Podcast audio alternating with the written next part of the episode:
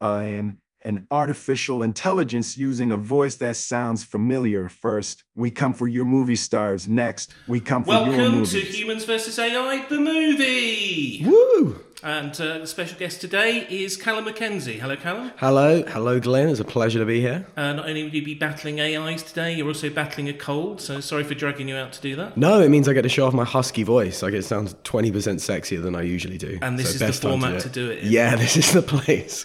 Um, so, uh, apart from being a stand-up comedian, you've emceed for me, you've headlined, you've uh, been a stalwart of the Comedy Cat community. Um, and I rep Comedy Cat merch, I want to point that out as well. Stickers and badges on my backpack. Yeah, I've, I've now got uh, podcast stickers as well. You oh, the, brilliant. You'll be the first person outside the family. You can start a collection, love it. Um, so, what do you do outside of uh, comedy? I do children's party entertainment as well, which is shockingly similar to stand-up. It's the same level of uh, faux energy, but it involves getting hit in the groin a lot more. Okay, so I uh, wasn't going to ask, have you ever done writing for a tough audience? But I think that question answers itself. The toughest of audiences, yeah. Um, so what sort of films do you like? Like, what are you hoping are going to come up as your prompts? What are you hoping isn't going to come up as your prompts today? Oh, that is an incredibly hard question.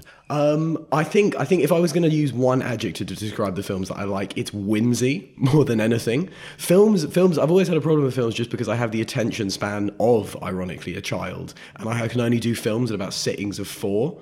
But in terms of like visual entertainment, um, cartoons have always been the thing that I love most. Uh, in terms of whimsy, I think you're going to be very happy with the, the choices today.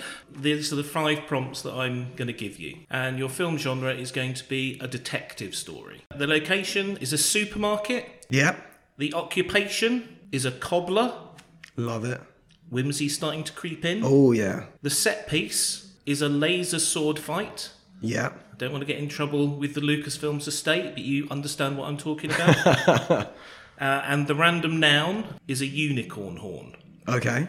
We're going to go straight into section one, which is the setup. Setup. Yeah, but we're going to go for the medieval times. I think that is the genuine golden era of the cobbler. We have a simple cobbler sitting at his table. He's hammering away. He's mending shoes. He spends every day mending shoes. But the one hole he's never really managed to mend is the one in his heart, okay? He's a single man. He's a simple man. And he kind of, he spends all his day working away on the footwear to distract himself from the fact that he is, well...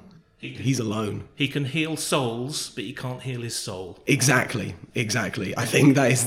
We've found the tagline for the bottom of the poster. Exactly. What is his fatal flaw? Is it just that he can't find love? Is that a, a symptom, or is it that he? His fatal flaw is that he's too picky. Right. I think that's what it is. Because he spends so much time focusing on the shoes and thinking about the feet of a person that every foot he sees, he has this idyllic image of the perfect human foot in his head. And he meets a human being, he gets to know this human being, and he falls slightly in love with this human being, but then they unveil their feet to him for the first time, and he thinks, those aren't worthy of my shoes. So it's kind of like a reverse Cinderella. He has the shoes... And he's looking for the perfect he's foot. He's looking for the perfect foot that is worthy, because he's an egotistical man as well. He's Because he's quite a wealthy man because of the amount of money he's managed to make from his cobbler industry. Yeah, he's, he's cobbled together a fortune. He's got, oh, you are zinger after zinger, lightning fast. Exactly. He's gobbled himself up quite the shoe fortune, okay? And therefore he's quite a desirable bachelor. He's got women queuing up, but every single one isn't, it's just not quite good enough for him because... He knows he's made the perfect shoe, but the perfect foot exists only in his imagination. There's no athlete's foot powder in the medieval era. You know, there's no pumice stones. There's uh, no little fish that you put your feet into and they nibble away the dead skin. I mean, people are trying. People are trying because, again, he's a very desirable bachelor. So they're, they're, they're cobbling together, if you will, their own sort of... They're chiseling away with medieval cheese knives, trying to make a foot. It's, it's not the fault of the medieval feet, really. It's the fault of this individual for having such high standards. Yeah, somebody has the idea. They go to a pool of piranha and they come out with stumps. Exactly, exactly. They crawl up to his door, say, do you love me now? But it's always, always turned away. I think that's our, our setup. We've got our main character. Does our main character have a name? I think we have to go. We have to go slightly uh, simple medieval times. We'll hearken to the uh, greatest royalty. We'll go with Richard. Richard? Yeah. That's it. He's just Richard. It's, he's just Richard. It's before the Black Death. People don't have to move from village to village. He's wealthy. He doesn't need a surname. Well, he grew up poor. Anyway. He couldn't afford a surname growing up. It's only the aristocracy that could mm-hmm. afford it. Okay, so would you like to hear what the A I had for their setup? Yes, I would. I would love that. In a world where unicorns are hunted to extinction, a cobbler named Jack discovers a unicorn horn in his shop. He is skeptical but intrigued. He decides to keep the horn for himself. Okay. A I out of the gate, getting two of the prompts out of the way as quickly as possible.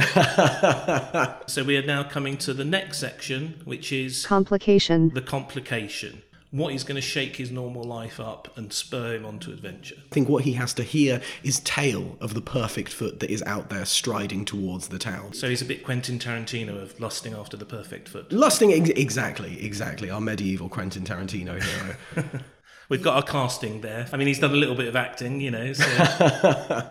He hears tale of the perfect foot, okay, the, his potential perfect maiden, the person who can uh, fill that uh, hole in his soul, as it were, uh, striding towards town. It's a circus. A circus is striding towards the town that he's in, and one of the many attractions in that circus, beside the bearded lady, beside the dwarves being fired out of cannons, beside the four-headed elephant and all of that stuff, is a woman on display with the perfect foot. You've said that nobody in this town has a perfect foot. I mean, it was a simpler time back then. Mm. Going down with the travelling circus, it's like, her feet are not messed up at all. Mm-hmm. What a wonder to behold. I mean, that's the equivalent of like the Ripley's Believe It or Not, where they make up a mermaid. But now, you know, it's just like, her feet are clean. She's not got crap all over her face. Amazing. I was massively overselling the rest of it. We've got the women with the clean feet. We've got a man who can read monosyllabic words. And then we've got a child who's lived past seven. Those are the three main attractions. I would pay a groat to see that, I think. Oh my goodness, I'd pay a groat and a half to see her. The circus starts coming into town, and it is, at the very least, we haven't seen the actual attractions, but a visual spectacular. We've got unicorns at the front pulling the carriages, um, and they set up camp in the supermarket car park. Is this medieval, our world and the unicorns are a big deal, or is this Game of Thrones kind of medieval where occasionally are dragons and it's like, oh yeah. Yeah, dragons. Well, it's it's whispers and hearsay, Glenn. It's whispers and hearsay. So people are saying they are unicorns because, I mean, people are desperate to believe in the magic of the realm. And but with many other more jaded people out there are saying they have glued seashells to the top of a shire horse. I quite like the idea that it's just something where unicorns are commonplace. So that for us, the audience, we're looking at it going, they're being pulled by unicorns, but they're impressed with the people with the clean feet. That I do quite like. A lot of whimsy there as well, because you have things that would be extraordinary to us that are commonplace to them. The opposite of high fantasy, where everyone's excited by the swords and the things like that. Here, your local celebrity is a cobbler, and the clean-footed woman is the attraction that is the talk of the town for years to come. Exactly. Uh, but at the same time, I think no, no travelling fair is complete without a level of dishonesty involved in it, you know, because I mean I, I, I agree, I do like the idea of having unicorns as commonplace in that time, but at the same time I love the idea of the uh, the dishonest fair, isn't it, the conjoined twins, which are actually just two frogs sewn together, the world's largest horse, which is actually just a pile of cats, you know. Maybe they're claiming that they have an actual horse, but it really, it's a unicorn. Oh, that they've shaved to a nub. I love that. I very much like, yes. There we go. We've got the dishonesty. We've got our whimsy. This is the, the complication. The circus comes to town. The circus comes to town, yeah. Do you want to hear what the, the complication was for the A I? Yes. Jack discovers that the horn has the power to bring unicorns back to life. He is soon pursued by a group of dangerous people who want the horn for themselves. Jack learns that the horn is the only way to bring the unicorns back to life, and he must protect it at all costs. He hires a detective named Sarah to help him keep the horn safe. Okay. Traditionally, a security guard would keep something safe. I don't think a detective needs to do it. They know where the horn is. It could be a struggling detective, a man moonlighting. Exactly. Yeah. Can you help me find this horn? It's right there. You're hired, you've got the job. I have questions about this. So is this is this realm that the A I is creating one where unicorns are commonplace? And it's just he's performing a sort of unicorn hospital service? It or says, is it unicorns are an extinct species and it's sort of like bringing back... It did say in the setup, in a world where unicorns are hunted to extinction. Oh, yeah, there you go. So there were unicorns, there aren't unicorns any longer, but... Apparently this horn will give him the power to bring back the unicorn. Okay, okay. So, um... I have a question as to why unicorns are being hunted to extinction. Is this a pure sport thing? Or is there delicious meat on them that we've not heard about? I, to be honest, if they can hunt rhino horn because they're going to use it as an aphrodisiac, I think unicorn horn. Imagine fact. Not only if it's an aphrodisiac, it makes it sparkly and rainbows come out of it. This I is... really have to say, I do. I have to point out that if you are struggling enough with your woman that you need to think, I need to slay a mythical being to get myself involved, I think you may be with the wrong woman. They don't. They don't have T V back in those days. Making rainbows come out at the end of your member is probably going to be the best entertainment you've had all year. You were very much the... downplaying rainbows coming out of your foreskin. Now, now that we've got The Office on Netflix, I don't give a monkeys about purple coming out of my penis. I mean, to be honest, I can watch a hundred episodes of The Office. I will be very amazed the first time that prism prismatic light comes out at the end of my John Thomas. That's a yeah. hundred times later, it's kind of like oh. I mean, can't we do it with the lights off for once? That's a very fair point. That is a very, very fair point. Basically, he's hired the detective to keep the horn safe, not okay. to find it. Again, boof. Two steps in and, and three of the prompts are gone. Uh, you still have your supermarket. Oh, no, no, no, no. The fair is set up in the supermarket uh, horse trailer yard. I didn't hear that. That's fine. We're, we're retroactively... The supermarket is back there because... Of course, in this world where the ordinary is extraordinary, why not have the most prestigious place where the circus comes to town with the clean-footed woman than in a supermarket? Mm-hmm. There's nothing mm-hmm. more I want to do where I'm I'm buying small beer because all of the water was poisonous so that they had to brew beer to, to get the toxins out. There's nothing more that I want when I have my small beer than to look at a clean-footed woman and a horse. Oh, God, you're describing my perfect Saturday. Exactly. The next section that we've got is... Higher stakes. Higher stakes. Okay. Actually, can I can I, can I I backtrack very slightly and introduce a past character as well? Sure. So, again, because we've established in the beginning that he is a man who is desperate to fall in love but is constantly turned off by the uh, um, his high standards as what a foot should look like. Okay. Yeah. And I'm going to introduce a past character that I should have mentioned that I should have mentioned before, and I do apologise for, which is a woman that he courted for a while who was very much obsessed with him, and they took it as slow as they could because uh, he because they wanted to make something real, Glenn. They wanted to make something true and lovely. And then when he finally saw her foot, he rejected her. Right. Okay. Um, and because because the any, any particular stand. reason, like hobnail, clubfoot? Well, no. This is the thing. This is the thing. Is that oh, what a particular reason? I think she had a uh, growth on it. She had a growth on it that smelt faintly of old ham. And was, it, was it a mystical growth? Did it talk? We're living in a, in a world where the extraordinary is ordinary, and it's kind You're of... really making me want to sprinkle this with additional whimsy, but I was going with the fact that he's just an unbelievably picky man and any okay. kind of regular foot. No, you've convinced me. Okay, she had a growth on her foot that um, when she took off her socks, it smelled so strongly of, um, ran- of rancid beef that attracted rodents to the extent that every time she changed her socks, she has to get a piper in to tent them away and lure them towards the hill. You See, know? I was hoping if it was a talking growth that maybe, even though it's a growth on a woman's foot, maybe it's a very skilled detective as well. You know what? You have completely convinced me in that regard. It's not only a talking growth that's a skilled detective, it has a small Poirot-esque moustache beneath it as well. Yeah. Because he really needs the skills of this, but then you've got your conflict of being awkward because it happens to be on... the foot of the woman that loves him, and he's try- chasing off after somebody exactly. else. Exactly. No, you've ab- that's absolutely perfect. So his ex, who we should have established in the beginning, and I do apologise, listeners, before that, um, is a, a a woman who was perfect for him in every single way, apart from the unattractiveness of her feet, the one thing that he really yearns for. Okay, and they break up. Now, in the conflict, he goes to the fair. Does she have a name, or is she just Ugfoot? Ugfoot, that's what she's known to the people. She does have a name, Glenn. It's not used enough by the people of this town. It's Susan, if you're asking, but Ugfoot is exactly what those cruel children growing up always called her. This is yeah. how this is how surnames happen at this time. That she doesn't through want teasing, it. Through she's teasing, through teasing and baiting. She's the only person with a surname in the town, and she's Susan Ugfoot. Susan Ugfoot. Susan Ugfoot the second as well. It's a terrifying family trait, this growth. Um, Does so, the growth have a name? Does the growth have a name? Um, oh, yeah, yeah, yeah. It's Hercule. Okay. It's Hercule. Some people will say down the line that it was the inspiration for Agatha Christie And when she originally started naming her character, it was based on a wart on a medieval woman's foot. But I'm, I'm not I'm not rewriting history here. No, no. I'm just no, saying no. what some whispers have been uh, muttering. Next time you watch a Kenneth Branagh thing, think of a wart growing on the toe of an mm-hmm. attractive woman. exactly, exactly. So we've established that woman early on. Um, the conflict, this man goes. He goes to the fair to see the clean-footed woman, and he's doubtful. We're obviously going to be doubtful. If, if, if, if any, any young single man who yearns for love is told, I mean, we've all been there. We've all been there at a party where someone wanders up to you, can of special brew in hand, hope in their heart, and says, Callum, I've got a perfect woman for you.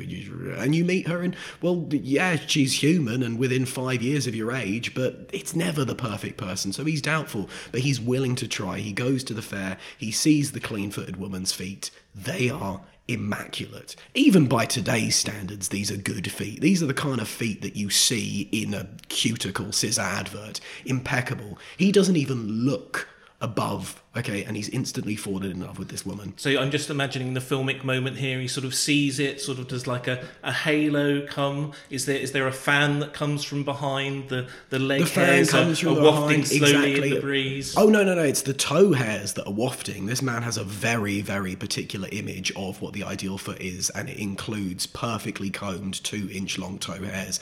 They're flapping in the breeze like fresh wheat in a field. Like Theresa May would be tempted to sprint through this stuff, okay? And he thinks, he doesn't even just need to look up at the rest of the woman. He thinks, I need to propose. We, we can we can have a, an imagination sequence where the, the fields of wheat are there, and then he's there running arm in arm with his perfect person, but all he sees is the foot. So yeah, yeah, yeah. Like we, he's running through the, the theoretical field of wheat, and we zoom out and realise it is actually her hairy, her, her, her toe hair, her, her toe hair. Exactly. Could not have put it better myself. He that he, he instantly sees the thing. I need to I need to propose. I need to propose. So he runs back to his little cobble store, cobbler shop, if you will. Um, he gobbles up all of his spare, I was going to say ruples then. What what currency were we using in the in well, the Middle I mean, Ages? I said I said groats, valuable but it stones. Could be rubles, it could be, I mean, you know, it's a fancy kingdom. It could be flicknacks. Fling, Flingnack. He gets all of his garble schnarfs, and he, he gets he gets a full sack. He goes to the jeweller's. He buys the uh, largest, or not the largest, the shiniest toe ring they have there, and he sprints back ready to uh, put it on the third foot. And the fair is gone. They've moved on. They've they, they've gone to greener pastures, and um, no one knows where they've moved on to next. So we know who we're going to have to get involved to try and track this track this travelling circus down.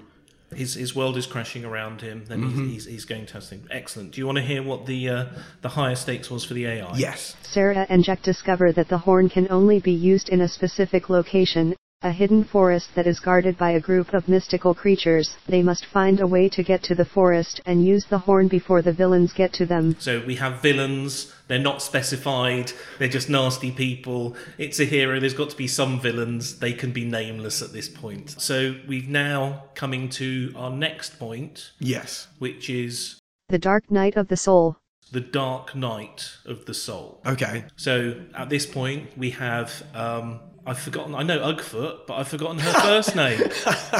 I'm t- Susan, Susan, Glenn, come I on. Gonna, I mean, Ugfoot, this you hear that once, you remember respect. It. It's why she's got the surname, it's just so memorable. Mm. You have the, the cobbler and Susan and uh, Poirot the Growth. Yeah. Um, and they're they're off to try and find the perfect-footed woman, and he has his jewelled toe ring in hand. We have to take a small moment to uh, really give praise to the character of Susan and Ugfoot, that this man has just rejected her. In our opening scene, he he, he scorned this woman. He, he mocked the uh, disgustingness of her foot, and she is still willing to help. So pure is her love for him that she is going out of her way to help him find a woman. Because if you truly love about something, let it go, and that's what she's doing. And, and the talking talking growth? The wise, talking wisecracking growth right, as well. Yeah, exactly. Yeah. Who who do you see as the voice actor? Is this a Jack Black? Is this a Ryan Reynolds? He already kind of did that in Detective Pikachu. It might be seeming too similar. Oh no, I want someone sassier than Ryan Reynolds, you know? I want something... Mate, I'm, I'm, I might be imagining a female voice here. I might be imagining the female voice. I want this growth to have some kind of catchphrase, you know? Okay. Mm, that's not my part, luck. Something like that. So I like a Tiffany Haddish or... Tiffany Haddish, I'm I'm going to trust you. Tiffany Haddish, I don't know as an individual, but that sounds like a whimsical enough name. Tiffany Haddish is the voice of the thing. The wisecracking growth. She maybe she wants to prove herself as a detective. this is her case, this will get her her reputation, that she will she will grow up from being a growth. It's the growth trying to achieve personal growth. Well, I was thinking more like in regard to Susan, because Richard is desperate to find this woman, and Susan is just desperate, really, anything just to see Richard happy. She, she would love it to be in her arms. She would love to be the woman who can please him, and in every single way other than the quality of her feet, she is. But if the feet is what this man wants, then she's willing to let him go. And so they're searching. They're searching for the circus. Do they find it, Glenn? I think they do. I think they absolutely do. But the woman is the biggest attraction. Because, again, people love to come see the, the, in inverted commas, horses, by which we mean sanded down unicorns. They love to see the man who can fit sixteen snakes inside his urethra. There's many attractions. Too, too impressive. You remember, it's the, it's the banal. It's yeah, the man that can do thing, his taxes. The man who can count more than one, two, three, many. Yeah. They, these are the things people are most impressed by, but the real golden attraction is the glorious woman's feet. And so when Richard approaches and says, approaches the circus, that they've managed to track down, and says, I need this woman. You don't understand. I've fixed every hole in every shoe, but the hole in my heart can only be fixed by her. They reject him. They say, get out of here. Maybe now this is where we have our antagonistic force come in. Exactly. So maybe that you have the ringleader of the circus and all of the normal people around him, the person who can run for more than three minutes without collapsing, all of these various yes, freaks yes, yes, yeah. by these medieval standards. They get encircled by, yes, the uh, the child that has lived past seven, the woman who survived childbirth, all of these incredible circus attractions. And what they need to find is a way to break into the circus to uh, steal away the clean-footed woman, so they can uh, gallivant off into the sunset together, Richard and... Uh, did we name the clean-footed woman? I no, don't think we no, did. I think he she, cares of nothing he else. He cares of her. nothing but... Exactly. Yeah, yeah, very true. So in in his mind, she is just a, a, a big a Bigfoot. Mm-hmm. Bigfoot. There, there we go. I, it depends how she's on. She's probably the clean-footed woman on the poster, right? Richard seems to be quite shallow when it comes to these sorts of things. He may get past that, he may not, towards the end. At this point, I just want to say, we have our literal ringleader. Yeah. Does he have a name? Does he have a description? Does he have a big twirly moustache? I was just about to say, I was about to interrupt you and say, he has a moustache. That's one thing I can promise you.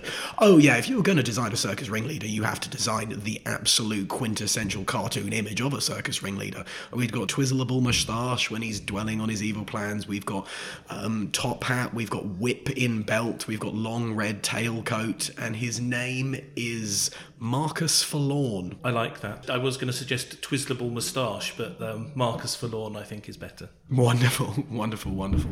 Um, Maybe his n- middle name is Twizzlable. Marcus Twizzlable Forlorn. There we go. That's mm, that is a man destined for the stage, for sure.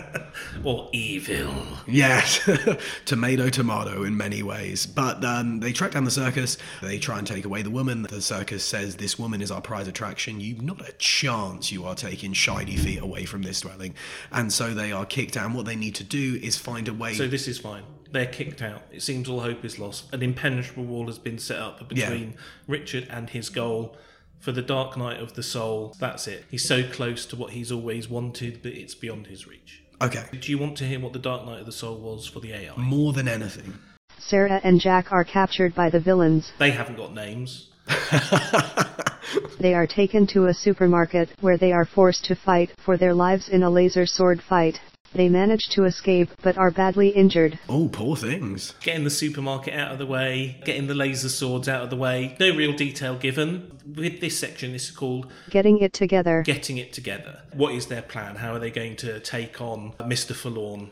So Mister Forlorn and the rest of the circus are, as we know, they're, they're a travelling circus. They set up their little circus within the uh, circus car park slash horse park, um, and that's where they dwell. So they, they spend their time in the night sleeping in the supermarket itself. You know? Maybe maybe it's even grander than that. Maybe it's a superb market. Oh, very nice, very eloquent. So they they sleep inside the superb market.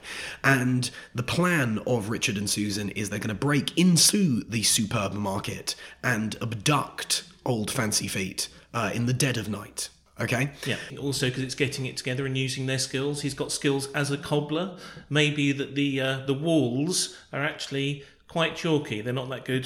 He puts some unicorn horns on the bottom of the shoes and then they can climb up the side of the building Superman style, or use them as pitons. Oh, yes, very good. An upgrade on the sort of From Russia with Love shoe. Maybe maybe that they, they, they go through and the unicorn horn works to pick the first few locks, and then it seems there's an impenetrable wall, and they... they, they horn they, after horn is snapping in the lock hole, yeah. What can he do? He's forgotten. He's a cobbler. So swept up in love, he forgot his one calling. Exactly. Yeah. We have a wonderfully funny moment, wonderfully funny, where he does forget that he's a cobbler, and uh, the, the uh, growth on Ugfoot's foot says, mm, why don't you just use your one skill and get those shoes on your feet and get them over the hill? And so they, you yeah, know. Exactly. I'm going to check you up by sticking a unicorn horn in you, or... underneath you. Wonderful.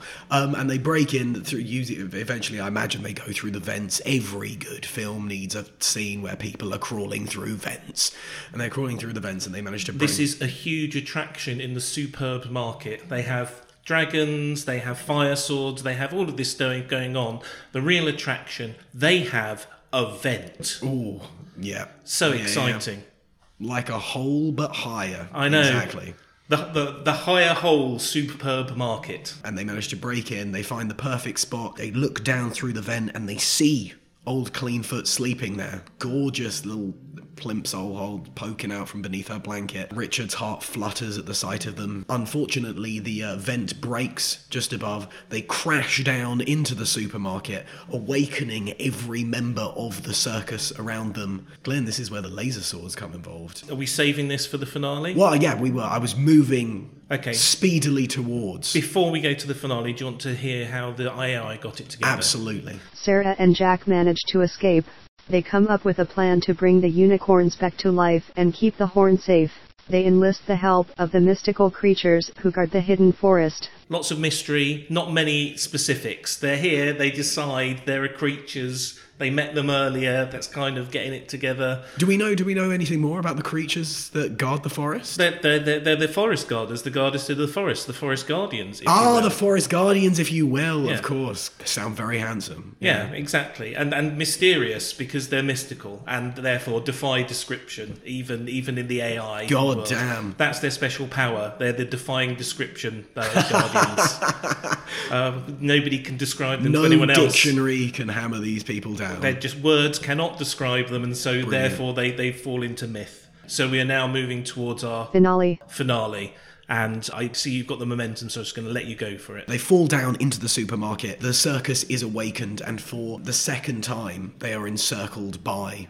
The uh, the crowd. The, the ordinary boys. The ordinary boys, exactly. The woman who survived childbirth, the man who successfully drank tap water and survived. All of these mythical attractions. The man who can say croissant.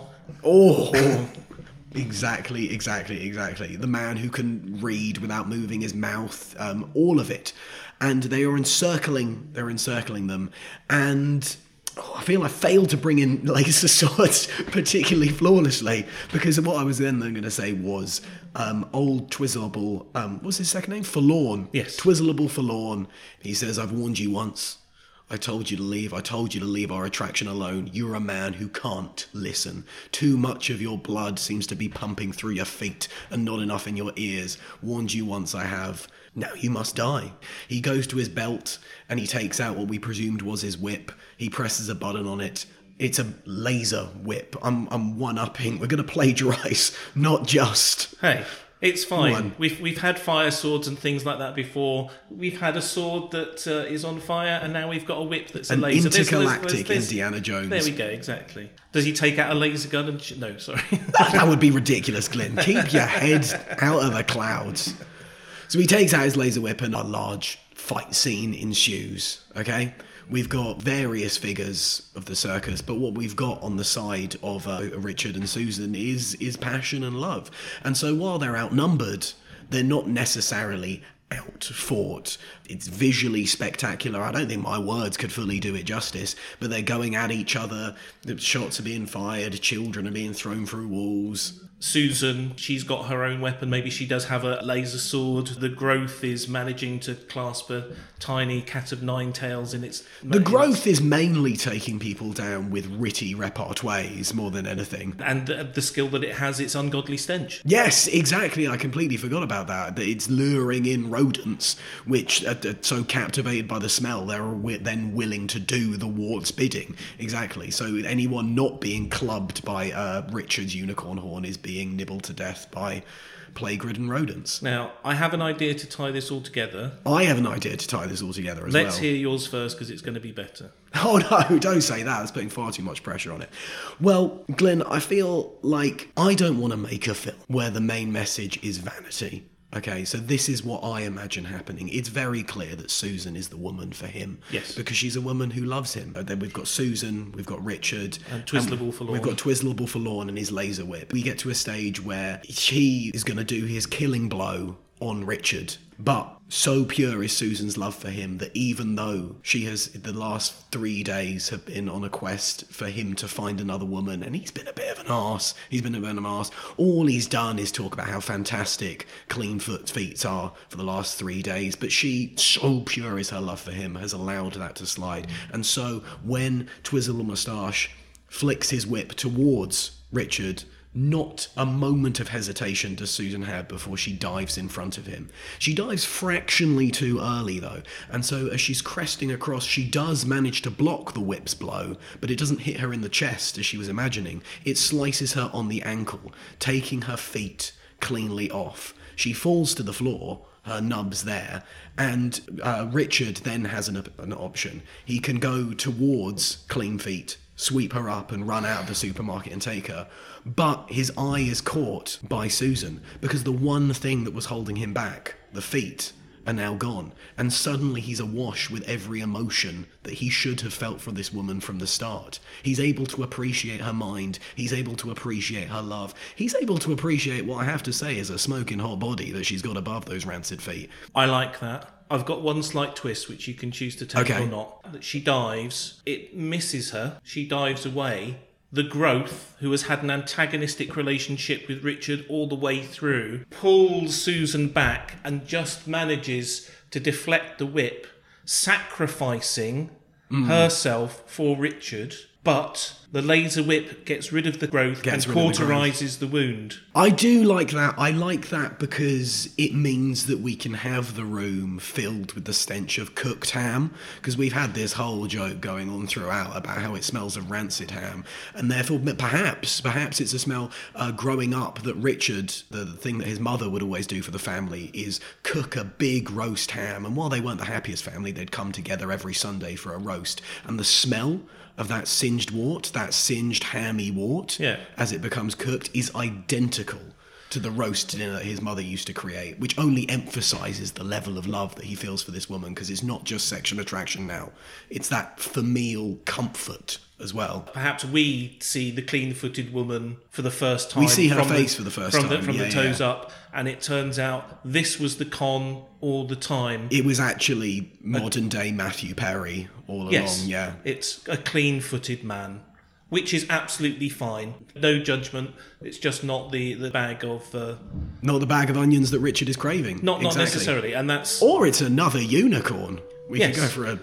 It's it's it's basically some uh, feet that have been cut off, cleaned, and then uh, it's all unicorn horns up there that are enchanted. Sorry, do you want to hear what the uh, the A I had I do, the yeah. Sarah and Jack confront the villains in a final showdown. They manage to bring the unicorns back to life and keep the horn safe. The mystical creatures reveal that they are the guardians of the unicorns and they will protect them from harm. In the vaguest of vague stories, vague things happen vaguely. They don't have toe growth sacrifice. We're sort of safe for giving They them. Haven't read Film one oh one. Maybe they should do Film one oh two. It's still early days. For, for the for the chatbot, you yeah. know, the fact that they can do it at all is quite remarkable, really. Don't kill us when you became. We've now got our final image. Final image. So our final image has to be where we began, and we're back in Richard's house, okay? But this time, unlike in our opening scene, he's not alone. Uh, limping into the kitchen, I imagine carrying the exact roast ham that his mother used to make for him back in the day is the lovely Susan, limping obviously because uh, her cauterized wound, while not fatal in any way, very lucky seeing as this was a time when people used to die from um, hiccuping too enthusiastically. She's carrying the ham into the kitchen, limping away, and he's working away at some shoes. She places the ham on the table and she said, "Richard, f- food's ready, are you going to come on in?" And he very happily skimps away from his work. And she says, "What are you working on there? You making some shoes for me, finally?"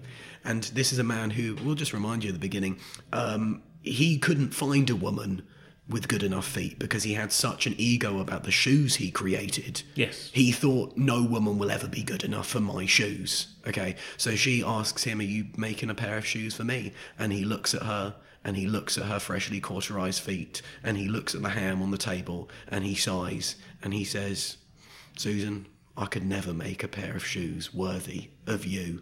And then our credits roll. I was I was thinking for a moment maybe he would invent medieval crocks so he could show her shoes off to the world, but uh, like like clogs, no, he but with can't holes deal with a them. Single part of that woman's feet being uh, shielded. He wants he wants he wants all of her on show as much as possible. Or, or you could do the super saccharine uh, thing where he goes in for dinner and it reveals his daughter is there, and you go down and you see two perfect feet at the end of the day. Yes, that's, yeah, yeah, that's yeah. the love of his life that he was waiting for, the child that he. He has with, with old Ugfoot.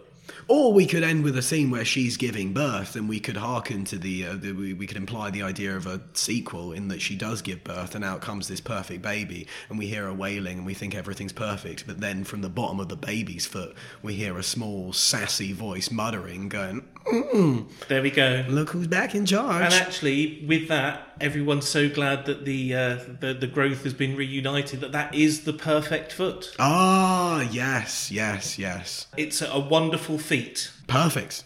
That's our final image. Are you ready for the A Is? Yes. Jack returns the horn to the forest where he found it. The unicorns come to him and thank him for bringing them back to life. Jack and Sarah look at each other and smile, knowing that they have saved the unicorns and the world. Whoa. For some All reason. They walk away, hand in hand, as the unicorns run free in the forest. I'm tearing up, very slightly. I was going to say that is technically a movie. Title. The A I has named their movie The Last Unicorn's Horn. I don't love it, Glenn. No. I don't love it. No. Again, I would say technically a title. I'll give it that. If it was modern day and not in a fantasy, I might call it personal growth. To be fair, I was going to say, while I'm not a fan of them, I feel for our title, we do, we do. And it's the lowest form of comedy. But we need a foot pun, don't we? Yes. I mean, like, a feat of courage. A feat of courage is very good. It's very good. Uh, puns are very much my weak spot. They're, they're very much my bread and butter.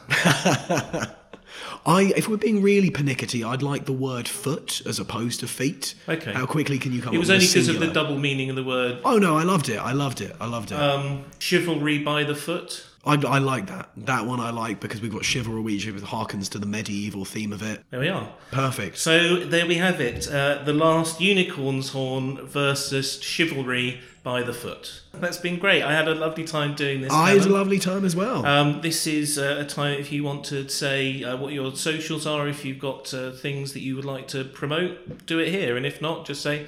Hello. I, I have a very slapdash Instagram um, that I would love to promote, as it's going to have details of upcoming Edinburgh shows. Um, and I would adore to see all of you beautiful there, people there. It's just at C H Mackenzie on the old Instagram. Um, and if we get followers from this, we're going to start properly posting things, as it's been a few months since we have.